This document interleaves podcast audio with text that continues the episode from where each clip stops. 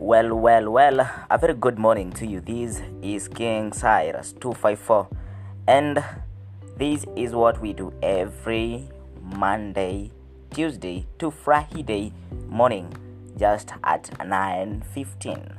Now, today we're discussing uh, matters to do with life, and I will be telling you, uh, for a matter of fact, that life is categorized into two life past and life to come.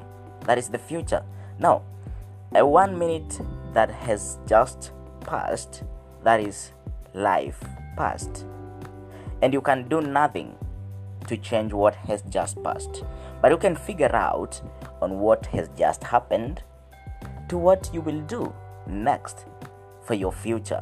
Now, uh-huh, life is a journey a journey that all of us are traveling. We are journeying together. Now, we have various destinations. Some of us will have diversions, some of us will have overtakings, some of us will have drop back, some of us will go back to a starting point or rather a drawing point. That is why I might be this way today, but tomorrow I am changed. That is life.